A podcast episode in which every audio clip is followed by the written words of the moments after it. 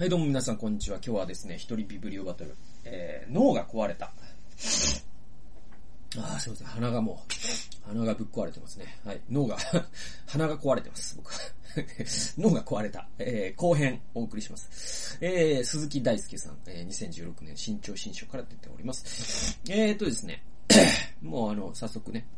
医療に入ってきますけどこれあの、脳卒中を患って、工事、工、ん？工事、脳機能障害という状態になったことで、その苦しみというかね、その病気の闘病の体験を、まあ、著者が言語化した、あそういう本でございます。でね、えっ、ー、と、引用に行きますと、自分で書いていても辟易としてくるが、この自己分析と症状の言語化に至るまで、実に病後半年以上を必要とした。なん、えー、なんと分かりづらくめんどくさい後遺症なのか、そもそもこれは後遺症なのか、そう思うこともあるが、実際に感情のままに会話ができないという状態は本当に本当に辛酸だということで、あの、そのじ、えー、鈴木さんは、あの、脳梗塞で、えー、っと、その脳のね、工事の機能障害という、えー、状態になって、で、えー、なんだろう、本当に人によりますよね、本当に、ね、体の一部が。動かせなくなる。まあ、小脳とかに近いとそうなったりとかね。うん。とにかくずっと吐き続けるとか、そういうね、副交感神経とかにね、ダメージがあるとそうなったりとか、えー、あるいはその言語に近い部分にあると言葉が思い出せなかったりとか、あこれを言いたいのにこれを違うことを言ってしまうとか、えー、本当にですね、いろんな症状がある。で、えっと、前編でも言った不安収束っていうのもある。えー、だからうつ病に似た症状ですね。で、えっと、まあ、彼の場合は言葉が出てこないっていうね、そういう状態になった。ね。なんか、うん、僕もちょっと、本当に想像できないよね。自分がなったことがないから。だけど、どういうことなんだろうな。だから、あの実際に感情のままに会話ができないっていうのは多分、だから人と話してる時に、えー、僕はこう思ってるって言いたいんだけど、その言葉がどうしても出てこないみたいなことだと思うんですけど、多分なってみないとわかんないんでしょうね。じゃあそれがどういうことなのかっていうのを自分の言葉で、まああの、えっ、と、確かパソコンは打てたのか、あ音声入力をしたのか忘れたけど、い、とにかく、病床でですね、それ、この、これを言葉化するのに半年以上かかったって言ってて。で、僕はその症状は全然違うんですけども、うん、その意味はわかるんですよ。で、それは僕は2年間ね、うつ病の闘病して、で、それを言葉にできたっていうのは、やっぱり、えー、半年一年ぐらいかかりました。で、僕の場合は、その、うつ、自分のうつ病のね、闘病の状態を、2回ぐらいですかね、その病気の中から支援者の方々に手紙をね、えー、送ったんですよ。まあ、それ僕のね、その FBI のホームページからも読めますけど、えー、それね、A4 でね、1枚か2枚ぐらいとかだったと思うんですけど、それは本当に疲れたね。疲れたっていうか、大変だった。だから今こういう状態で、こういう状態で、こうで、こうでお祈りくださってありがとうございます、みたいな、えー、ことなんですけど、おそれをね、A4、2枚ぐらいにね、書くのにね、3ヶ月ぐらいかかりましたね。で、なんか本当にもう1行しか書けない日とかあるし、だから本当ね、なんかね、30分おきにね、もうね、吐き気のようなものを覚えるんですよ。それ多分もうね、体がね、拒絶するんですよ。その、うつの記憶をね、こう、読み戻すということを体が拒絶してると思うんですけど、本当吐き、吐きそうになりながら書くみたいな感じでしたね。はい。だから本当にその病気のことを言葉にするっていうのはなかなかそういう意味で難しくて、やっぱメンタルブロックみたいなのがあって、やっぱ体はですね、そういうことを思い出してストレス、ね、ただでさえ弱ってる体だから、ストレスをなるべく下げたいわけなので、そういうのを思い出すっていうのが、は、ま、まさにそのストレス状態に脳を持っていくってことだから、それをあえてやって言葉にしていくっていうのは本当になかなかね、難しいことで。だから、うつ病になる人はこれだけ多いのに、ね、うんと、もう100万とも200万とも言われてて、もっといるんじゃないですか、実際は。えー、なのに、えっ、ー、と、これだけその当事者が書いた手記が、えー、そこまで多くないのは、そういう理由によるんだなっていうのは、僕が自分自身が言語化したことで分かったことですね。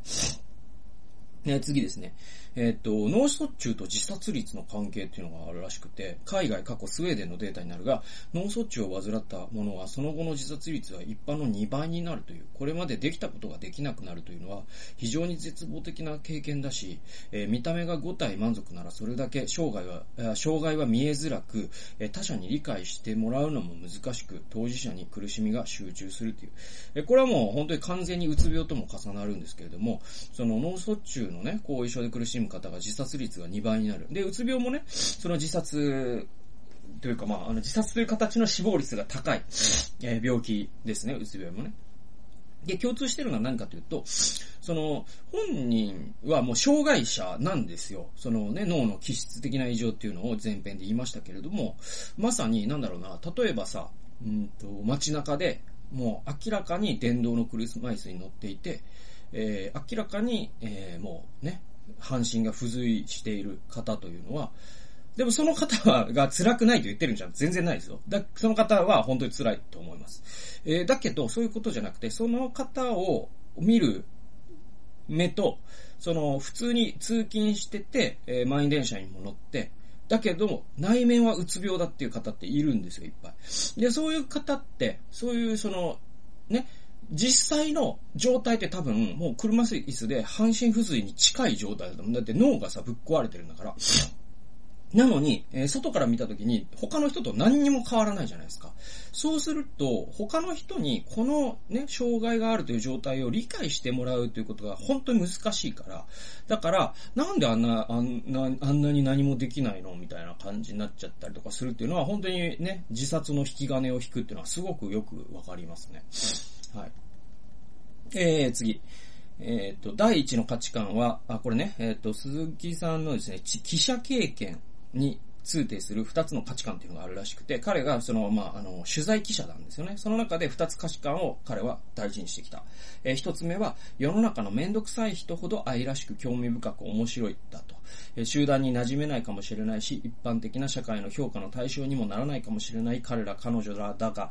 だからこそ、突出してユニークなパーソナリティを持っている。人間の魅力とは、個人の能力などとは全く関係ないところにあると。えこれがま彼の信念なんですね、取材記者として。本当に立派なことだと思います。え二つ目の価値観は、一人の人間は一人の人間しか救えないのではないかである。厄介な言い回しだが、一人の人間は一人の人間によってしか救えない。とは違う。はい。とは違う。これね。えー、後で説明しますね。で、あくまで人の力は限定的で、一人の人間が全力をかけても救えるのはたった一人の人間でしかないという皮膚感覚だと。うん、これほんとね、うん。すごいなと思いますね。やっぱ現場だからこそ出てくる、まあ、彼がその取材者をですね、本当に丹念に取材して社会的弱者の困窮を明らかにして声なき者の声となっていこうという、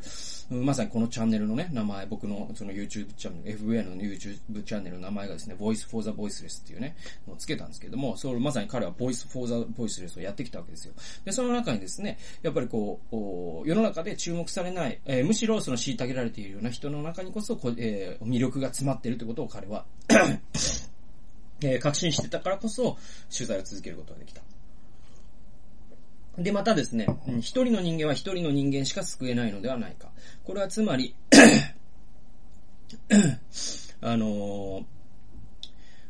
な、なんだろう、人は人によってしか救われないとかっていう話とは違うよって彼が言うんですよ。ね？わかります？だから、人は金じゃなくて人によって救われますよとかっていう、そういう話でもない。でもないと。そうじゃなくて、えっ、ー、と、人が一人の、ね、誰かが、ね、誰かを救おうとしたならば、その人を救うためには、もう、あの、一人の全人生がかかるみたいなことなんですよ。ね。誰、えー、じゃあ僕が誰かを救おうとしたら、100人も救えない。えー、10人も救えない。2人ですら無理だと。僕が生涯で救える人間、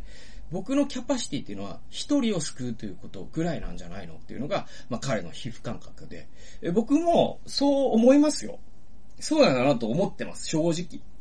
うん、正直思ってます。あの、そうだろうなと思いますよ。うん、これも僕はだからそういう意味でも彼と皮膚感覚をいつにしていて。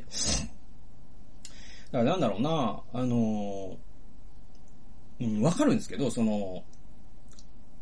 まあ僕の場合クリスチャンだから、ああなんだろうな、その、多くの魂を救うのですとかそういう感じも言いたくなるのもわかるし、それが意味もないとも思わないんだけど、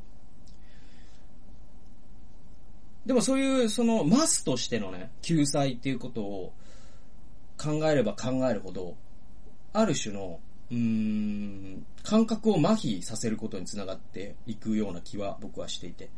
で、その感覚っていうのはやっぱり麻痺させちゃダメな感覚で、それは何かというと、僕が誰かを救えるとしたら、その人だけしか救えないというようなぐらい頑張ってやっと一人が救えるかどうかなんだっていうそういう皮膚感覚っていうんですかね。と思ってて。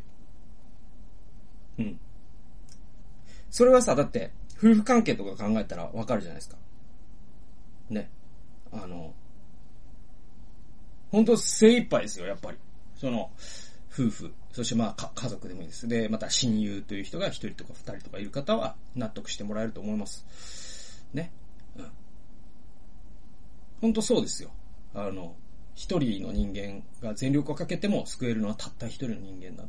でも逆に言えば、そのたった一人の人間をたった一人の人間が救うということっていうのが、僕は全世界を救うことになるんじゃないかなと思いますね。あの、シンドラーのリストっていうね、映画があるじゃないですか。あの映画でね、最後の最後のシーンに、えー、ある重要なね、下りがあって、それ何だったかなあのね、シンドラがね、に、がなんか誰かからもらう指輪があるんですよね。で、その指輪のね、裏にね、刻印があるんですよ。その刻印がユダヤの格言で、それが、なんだかな、えっと、一人を救った人は全人類を救ったのである、みたいな格言なんですよ。ね。だから、なんていうのかな、その人、その人をマスで考えて、10万人、100万人の魂を救うのでーすアーメンみたいのは、まあ、あの なんかすげえ怒られそうだな、今の。まあいいや。まあいいや。あの、まあいいんすよ。いいんすけど、いいんだけど、いいんだけど、あの、一方で、本当に救おうと思った時に、うん、そんなことは言えなくなってくる問題っていうのがあって。そうですね。例えばじゃあ、身内とか身近な方に、統合失調症を患ってる方が、皆さんは、一人はいるんじゃないでしょうか。あるいは、えー、アルコール依存症を患ってる方がいるんじゃないでしょうか。ね。あるいは障害を抱えた人が、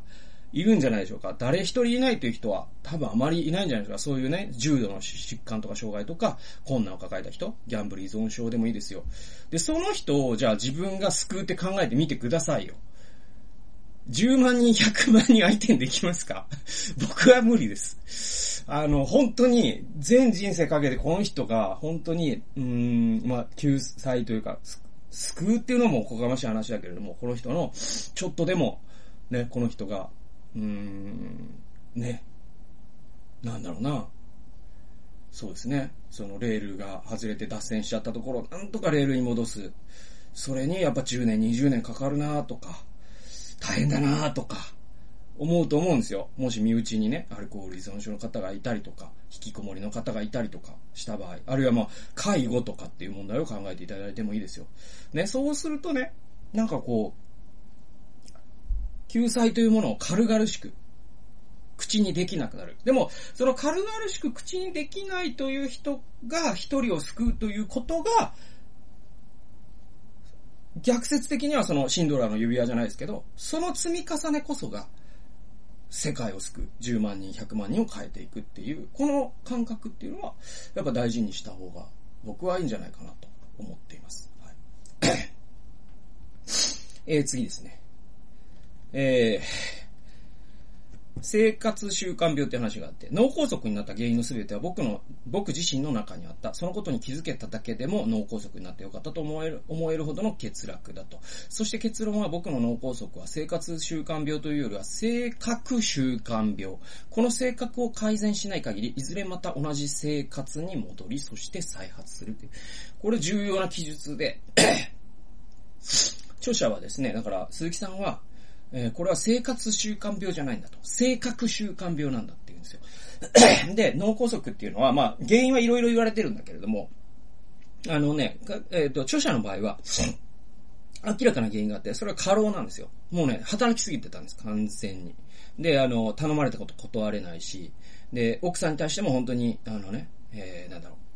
平均以上の夫であろうとする。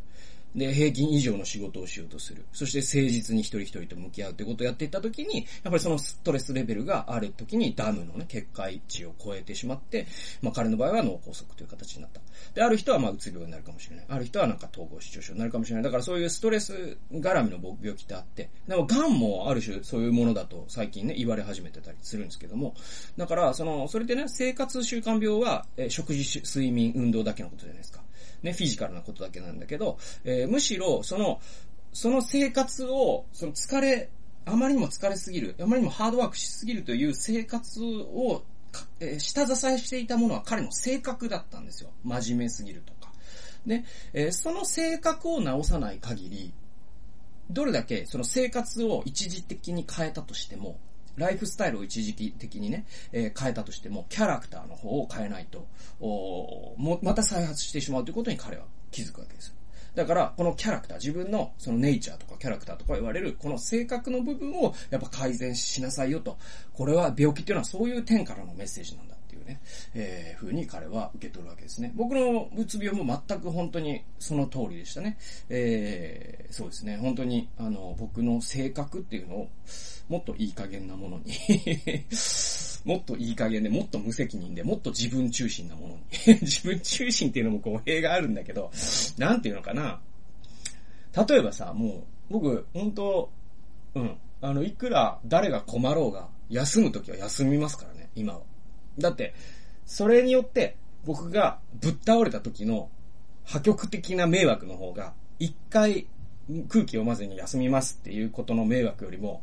全然でかいからね。破局だけは起こしちゃいけないから。だから僕は、あの、その日は疲れてるからごめんなさいって言えるようになりましたね。はい。そういう性格の変え方っていう意味では、うつ病も似てるなと思います。で、著者の場合はですね、えー、その性格のちょっと一部としてこういうものがあるんですて、先生からのアドバイスの腰は、再発しないために環境整備をしなさいということだと。で、先生はこう言ったんですって、人と物に頼りなさい。で、家事は分担するものだけど、やらせるじゃなくてお願いする。えー、頼んだ家事の仕上がりには絶対文句を言わないのが基本ルール。えー、夫婦でお互い譲れないものを出し合って、お互いにそれを許容する契約を結びなさいということで、えー、だから、あの、家事にしても、まあ、著者の場合はそのね、えフリーランスだから、家事もね、しっかりやんなきゃいけない。奥さんも働いてらっしゃるかな？確か。えー、なので、あの、やんなきゃいけない。えー、だけども、その中で人と物に頼るという環境整備をしていきなさいよと。でね、これね、確かね、その後に、例えば、あこれ僕はメモらメモをしなかったんだけど、例えばそういうね、ガジェットとか、あるじゃないですか。だからその、すごいもう何年落ちのね、パソコンで、すごい起動に何分もかかってっていうものを我慢するよりも、ちゃんとそこに投資して、サクサク動くパソコン買うとかさ そういう小さいことです。だから、うん。あと、なんだろうな、もう人と物に頼るで言ったら、えー、なんか快適な椅子を買うとかね。仕事の環境、できるだけ自分が楽になるように、道具が代替できるものは全て投資していくっていうのを、えー、鈴木さんはやっぱりそのフリーランスだからね、そのやっぱり、食っていかなきゃいけないからとかで、結構コストをカットしてたんだけど、でもそういうところのコストっていうのはもうカットしない。えー、なぜなら、やっぱり、そうやって人と物に頼れないことの中にこそ自分の病気の種があったから、えー、そうやってそのガジェット類とかにも、に、えー、堂々と頼っていく。それ大事なことだよとかっていうことを言っていくんですね。まあ僕の場合なんかちっちゃいことだけど、例えばね、あの、これ読んで、あの、多分僕、これ、この本読んでの実践だったと思うんですけど、あの、例えばね、英徳ってね、あの、変換、えっ、ー、と、なんていうのなんて呼べ、呼べばいいの？これ、変換ソフトっていうの、うん、あるんですよ。あの、あの、Windows にデフォルトで入ってる、えっ、ー、と、マイクロソフト IME っていうのがあるんですけど、えっ、ー、と、それって変換とかのね、アルゴリズムを提供してくれるソフトで、えー、ひらがなで文章を打ったのを漢字に直してくれますよね。で、その制度にお金をか、お金を出す、英徳っていうね、会社が、あソフトウェアを作ってる有料でね。で、それ僕買ったんですよね。うつ病から回復して、この本を読んだ後だったと思うんですけど、それはやっぱり変換制度って僕にとってはすごい大事で、僕の文章の書く量って多分普通の人のもしかしたら10倍ぐらい、もしかしたらそれ以上書いてるんですよ。何万字とか書くからね、1日に。えー、だから、あその変換精度が80%なのか90%なのかで、この10%の差って結構脳の疲れにも影響してくるんですよね。そういうところにちゃんと何千かのお金を出して投資するとかっていうのも、えー、人とのものに頼るっていうことの一つの実践だったりするんじゃないかなと思います。はい、えー、次。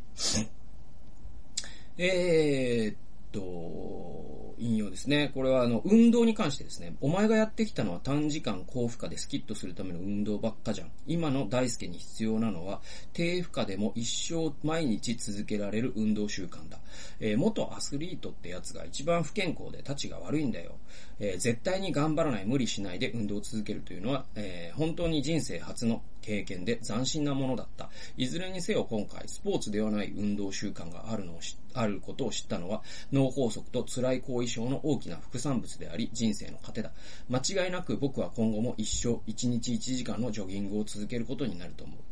思えばこの1日1時間半程度の運動の時間を捻出できずにダラダラと1日中仕事をしていた僕は頑張り屋ではなくメリハリのないだらしのない人間だったのだっていう風に言ってて、これなんだお前がとかってなんだこれ。多分友達から言われたのかな。で、えっと、要は、この鈴木さんはですね、体力には、あまあ、こういう人にありがちなんですけど、あの、体力には自信があったんですよね。それで、その根拠は、あの、運動部で培ったってやつで。で、えっと、ここにも書いてるけど、そういうやつが一番立ち悪いっていう。で、なんかわかる気がしますよね。なんか、昔ラグビーで鍛えたとか、サッカーで鍛えたや、野球で鍛えたみたいな人って、結構40代、50代とかだったら、ものすごいね、不健康な生活を送ってたりとかするって、割とあれはあるあるなんじゃないかなと思ったりするんだけれども、で、それは、その、高校、大学時代の蓄積が意味ないとは思いませんよ。というのは、やっぱりそういう人たちっていうのは、その、下半身が出来上がってるから、あその分、ね、そういうのをしてない人よりも、おより、実際健康だったりするし。だけども、その、なんかこう、スポーツ競技こそが運動だという、そういう固定概念、観念があることによって、なんというかこう、日常生活の中に毎日運動を取り入れていくっていうことを、なんかこう、メンタルブロックがかかっちゃう。それが、実は、えー、逆説的に運動部が不健康になっていくっていうことの、に繋がっちゃうんじゃないの？ってことを鈴木さんは自分で発見するんですね。というのは、彼はその脳梗塞になってリハビリのために毎日運動しなければ再発してしまうっていう、えー、そういうね、えー、リスクが、リスク、そういう事情があったから、あの、運動をね、とにかく病院の先生から運動しなさいと。で、その運動っていうのは絶対無理しない運動。って頑張らない運動しなさいって言われたんですね。で、そんなものは運動じゃないって彼の中では最初は思ってた。だけれどもやっていくにつれて分かってきたのは、あの、こんな1時間程度の運動というものをするほどがない、えする暇がないほどに忙しく働いてたっていうのは、それは勤勉どころか怠慢だったんだって彼は気づくんですよ。ただのメリハリのない、だらしのない人間だったっていうふうに、まあ彼は自分の、過去の自分のことを厳しくね、断罪してるんですけれども。まあ僕自身は、あの、そうですね。あの、今、まあ、筋トレを始めて、これは一生続けていきたいなと思ってるんですけど、うん、筋トレもまた、その、そういう、いわゆる頑張る運動かどうかで言うと、あなんだろう、高負荷で、高負荷な運動ではあるんだけれども、でも時間短いですからね、1時間以内だから、うん、むしろなんかギュッと詰まったジョギングぐらいに僕は思っていて、えー、そういう意味では、まあ、この彼の言うとことはすごくよくわかります。で、結構ね、あの、村上春樹も言ってるんだけど、日本のその部活動とか体育の授業っていうのが、日本人をスポーツ嫌いにしてんじゃないのって村上春樹は言ってて、村上春樹はその体育の授業が大嫌いだったんですって。ああいう並ばされてとかね。だけど、社会人になって、えー、これはサッカーを続けていくにあたって、やっぱ、体を動かさないと脳が動かないぞってことに30代で彼は気気づいて、え、毎日1時間半ぐらいのジョギング。で、今はもうね、フルマラソンを走ったりするんだけども、もう立派なランナーになってるんですよ。で、それはやっぱりその、このマラ、ジョギングというものが、その体育とか部活で習った運動とは全く違う、いわゆる本当に楽しい、え joy のため、その、 pleasure のため、なんだろう、喜びのため、楽しみのため、えーのための運動っていうのがあるなんてことを学校は一言も教えてくれなかったのに、自分でやってみたらこれ楽しいじゃんって分かったっていう。で、まあ僕の筋トレも割とそういうとこありますね。なんか、今までやったどんな運動よりも楽しいです、僕筋トレは。それはなぜなら自分で目的を設定して自分でそれを超えていくっていう、そういう喜びがあるから、誰とも比べられないしね。それ学校とは全然違うじゃないですか。かやっぱそういう、そういう運動習慣を持つっていうのは本当に大事なことだなと思います。えー、次ですね。えー、僕が思うのはもっともっと現実的で具体的で生死を分けることになりかねないシビアな資産としての人の縁だ。えー、この資産が不十分であれば、高次能、高次能っていうのは、高次、高機能、高機能を、高次脳機能障害か、のことをもう言いづらいから彼は高次能と呼んでます。え多分こういう略し方実際あるんでしょう。高次能。高次能は、そして高次能に類似類似する当事者意識を持つあらゆる脳疾患は、より一層過酷な苦痛をももたらすものとなる。例えば、貧乏と貧困は違うという言説。同じ低所得でも、身近な人の円に囲まれてワイワイと楽しく生きている人々は貧乏であって、QOL、クオリティオブライフですね、はさして低くない。そうした支えを失って孤独と混乱の中で抜け出せない苦痛を味わい続けている状態が貧困で、生きていることを諦めたくなるほどに、え QOL は低いと。これあの、まあ、貧乏と貧困は違うというのはすごい有名な話ですよね。で、うんと、じゃあ貧乏と貧困を分けるものは何かというと、人のつながり、絆なんですよね。で、あの、うん、まあ、社会資本、社会、うん、社会的資産とかって最近言われ始めてますけど、要はその、えー、自分が腹を割って話せる友人が、この世界に何人いるかみたいなことですよ。で、実はそれこそが人の幸せを決めちゃうみたいな、あの、ハーバードの有名な、ね、コホート研究があるんですけれども、そのじゃあ腹割って、えー、話せる人間が2人いる、3人いるっていう人と1人もいない。だから0か1の間に大きな隔たりがあってですね、実はね、その、そういう、確か最近のなんか調査で日本で、えー、大人に30代、40代かなんかに聞いた、そのあなたには腹割って何でも話せる友人がいますかっていうことに、えー、1人もいないと答えたのが確かね、40何パーセント、半、半分に近いらしいんですよ。だから日本人の半数は親友が1人もいないんですよ。で、親友が1人もいないだけならまだ生きていけるんです。でも親友が一人もいない、プラス、えー、貧困というかその、経済的貧しさ。親友が一人もいない、プラス、えー、高知能とか、うつ病とか、精神疾患、脳疾患。親友が一人もいない、プラス、えー、癌とか、あっていうのは、多分死に至る病になるんですよ。だから親友が一人いるか一人いないかで、生きるか死ぬかの違いがあるんですよね。だから同じ経済的困窮を味わってても、親友がいる人は生きていけるんですよ。何でも相談できる人が、えこのように一人か二人か三人いるっていう人は生きていけるんですよ。だからよく言われるのが、その、クオリティオブライフで言うとですね、確かあの、コスタリカとかに日本負けてるんですよね。だけど、あの、一人当たり GDP とか、あまあまあもちろん GDP もそうだけれども、その国のね、そういう経済的豊かさの指標だとコスタリカと日本ってもう比べ物にならないほど日本のが豊かなんです。だけども、クオリティオブライフはコスタリカの方が高い。なぜなら彼らには友達がいるからなんですね。で、あの、沖縄問題ってあるじゃないですか。沖縄って、えっ、ー、と、47都道府県の中で一番ね、あの、平均年収が低いと言われてるけれども、でも彼らって、多分僕、沖縄のね、その文化とか、まあ、友人もいるし、えー、何度も行ったことあるし、わかるけど、あれ、あれって、まあもちろん、沖縄の中にも貧困はありますよ。ありますけど、えー、むしろ沖縄の状態って貧乏に近くてね、えっ、と、彼らって、あの、本当に支え合って生きてるから、なんていうのかな。あの、お金が、の数字となって現れてくる以上に幸せで、多分沖縄にいる、うーね、なんだろう、年収200万円の人の方が、東京に住んでる年年収400万円の人よりも、よっぽど幸せだと思いますよ。その、これ、おしなべて言うならね、めちゃくちゃ単純化した議論、議論をすると。っていうのは、彼らは、あの、おじいもおばあもいるし、ね、えっ、ー、と、ニーニーもネーネもいるし、え、親友もいるし、美しい海もあるし、釣りもできるし。でも東京で貧困というのは本当に本当に貧困なんですよ。クオリティオブライフが低くなるんですよ。というのは東京という街の構造が親友というものを作りにくい構造になっているっていうのがあったりとかして、これなかなか深い問題なんですよ。で、まあ一つだけ言えるのはやっぱりですね、あの、どこに住んでいたとしても、このね、親友がいるということを資産だと考えなきゃダメで、貯金をね、ね、1000万貯めるとか2000万貯めるそれもいいんだけど、だけどももっとシビアにに考えないといけないのは、親友を作るってことですよ。そしていないなら作んなきゃいけないし、いるならその親友を失っちゃダメですよ。連絡を絶ったりとか、不義理なことをしたりするんじゃなくて、本当にこれは、僕が何かあった時に助けてもらうための資産というよりも、これね、まあまあ、これまた、これ、親友の逆説ってっていうのがあって、助けてもらうための、えー、資産として人を見た時点でもうそれは親友じゃないんですよね。これがなかなか難しいんですよ。だから、その親友を助けたいって思う気持ちを自分の中に育てて、自分が利他的になることを通してしか親友って得られないんです。これ本当にね、またこれは一つの大きなテーマなんだけれども、でもとにかく自分が、なんていうか自分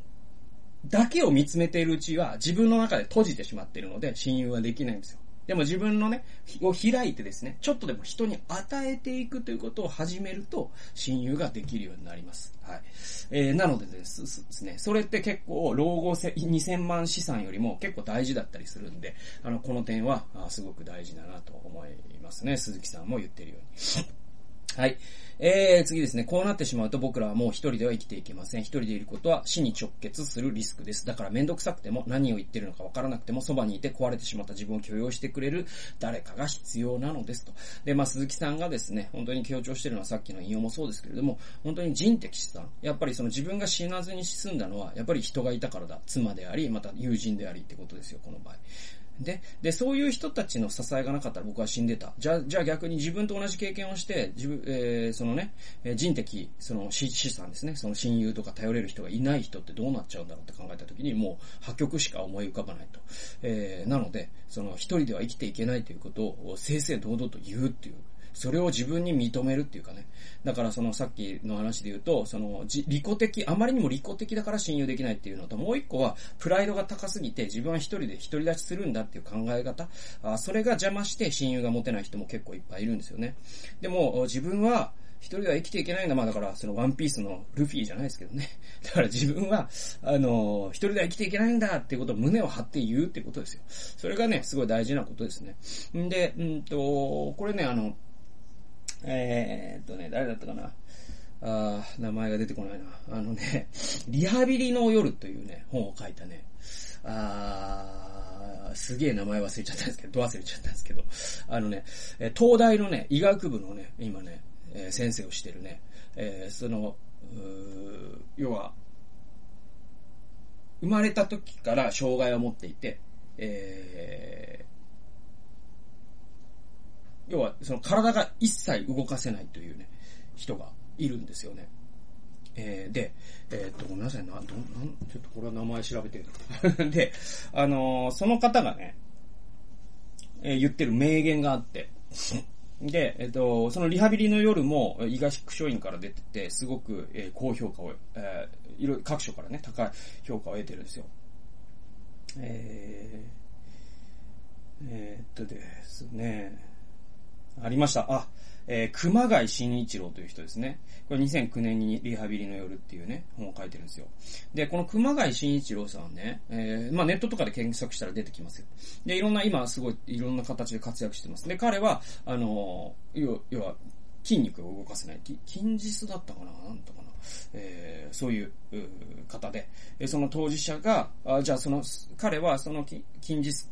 か ALS かえー、その、体を動かせない状態で、えー、ある時に病院から自分で一人暮らしをするってことを決めた。えその体験を書いたのがリハビリの夜っていうね、えー、本なんですけども、彼はその経験をもとに今は、まあ、東大で教えている、えー、そういう人です。で、この人のすごい名言があって、それは何かっていうと、えっ、とですね、自立とは依存先を増やすことっていうね、え名言があるんです。これ僕本当名言だなと思うんですよ。自立っていうのは依存先を増やすことなんですよね。これすごい逆説的なんだけど、本当そうで。自立できてない人ってですね、依存先がない人なんですよ。で、これは多分ね、アルコール依存とか、あるいはま精神疾患とかの支援をしている方は、本当に同意してくれると思うんですけども、あの、生活を自分で送れない人ってですね、依存できない人なんですよね。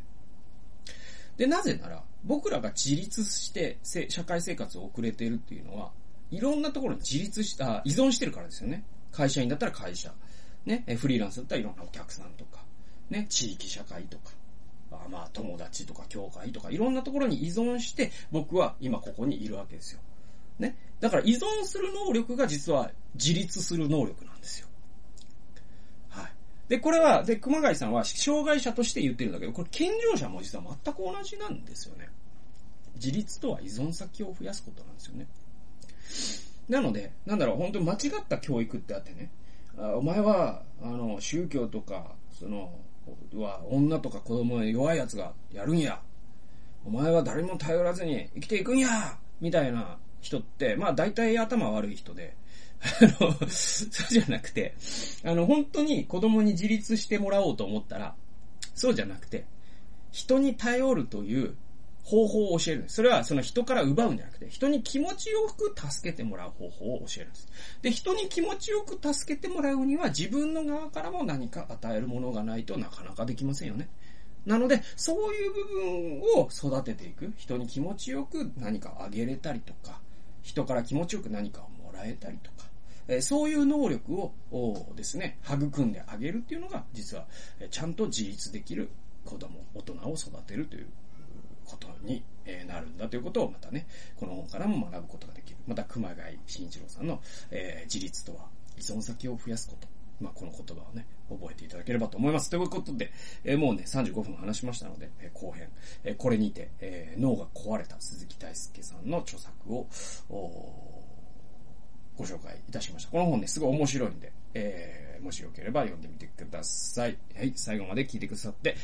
ありがとうございました。それではまた次回の動画及び音源でお会いしましょう。さよなら。